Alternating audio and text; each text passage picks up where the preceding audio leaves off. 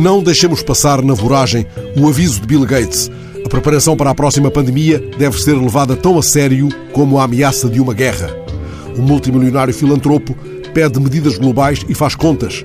Parar a próxima pandemia, explica ele, vai exigir que se invistam dezenas de milhares de milhões de euros por ano.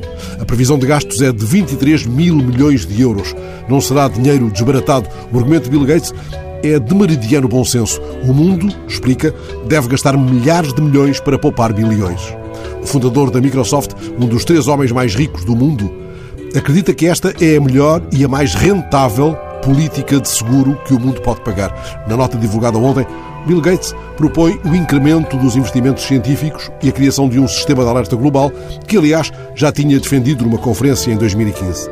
Mais sugere a criação de uma força de ação rápida de 3 mil bombeiros da pandemia, como lhes chama, espalhados pelo mundo.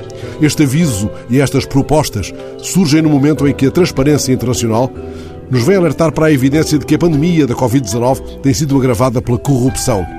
O relatório anual desta organização não governamental comprova que a corrupção é mais elevada em países menos equipados para lidar com a pandemia de Covid-19 e com outras crises globais.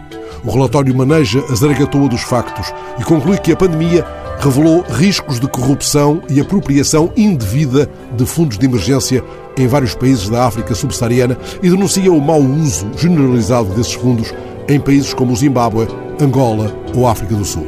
Neste último país, uma auditoria às despesas com a Covid-19 revelou preços inflacionados, fraudes e corrupção. Na Nigéria foi detectado o assambarcamento de medicamentos. O que lá vem com este quadro de fundo é assustador.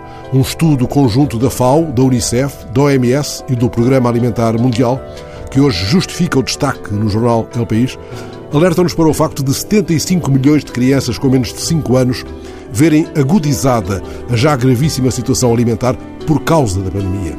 O jornal chama-lhes as crianças pobres da Ásia e do Pacífico a quem a fome não deixará crescer. A pandemia lavra como um grande incêndio num mundo em que um em cada quatro habitantes não tem acesso a uma alimentação digna ou simplesmente passa fome. Tem muitas frentes, a guerra de que fala Bill Gates